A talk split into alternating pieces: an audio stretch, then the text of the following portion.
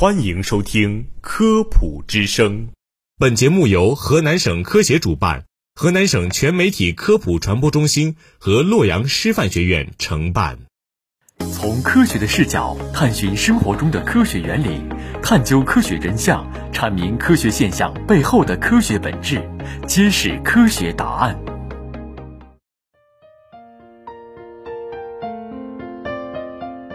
大家好，我是播音员小邹，我是小韩。在日常的新闻报道当中，我们经常会听到有人因为低血糖而晕倒或者发生危险的。是啊，而且低血糖的危害是按分钟甚至按秒计算的。那么，低血糖仅仅是让人晕一下吗？它到底有什么危害呢？平时我们应该如何避免它的发生？今天我们就来好好的说一下。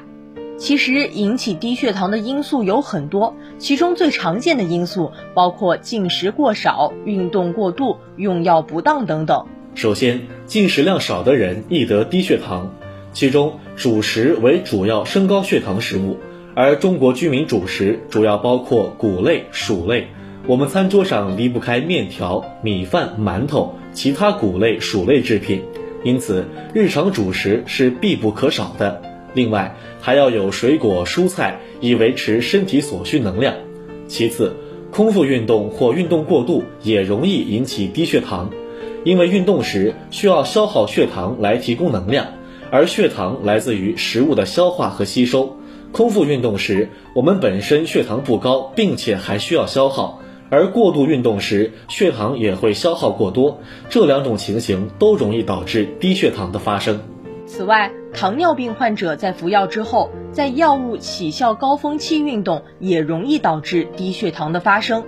随着生活水平的提高，肥胖人群也随之增加。人们为了减肥吃一些减肥药物，导致腹泻，人体处于虚脱低糖的状态，而导致低血糖。糖尿病患者本身为了降低血糖，饮食控制会比较严格，而降血糖的药物本身就会有低血糖的风险。一些患者存在多病共存现象，有的老年人一次服用十余种药物，药物之间可能存在相关作用，而可能出现低血糖症，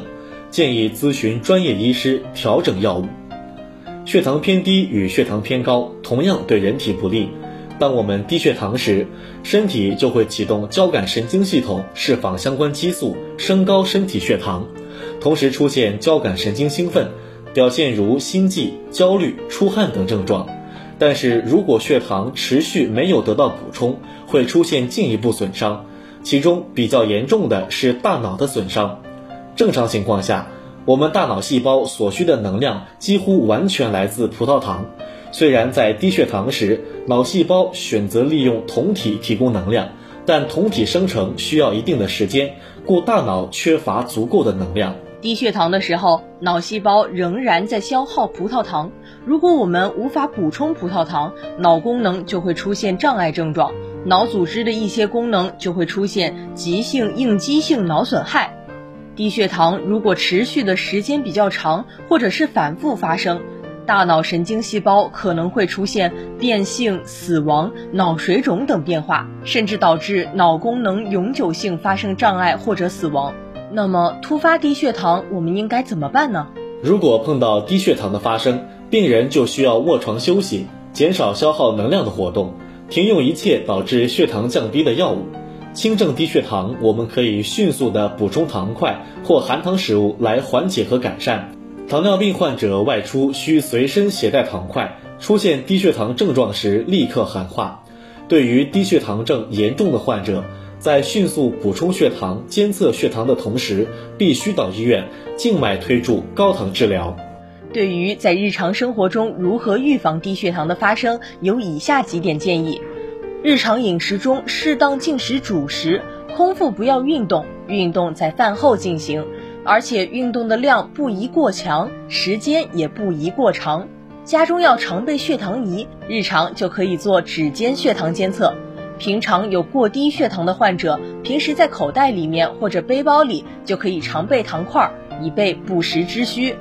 对于糖尿病患者，尤其应用胰岛素促泌剂或者胰岛素治疗时，外出口袋随时备有糖果，且警惕药物性低血糖，需要专业医师长期个体化调整用药方案。对于出现夜间低血糖症状的患者，可以通过适当的睡前加餐来预防夜间低血糖。对于非糖尿病患者反复发作低血糖反应，应及时就诊，明确低血糖病因。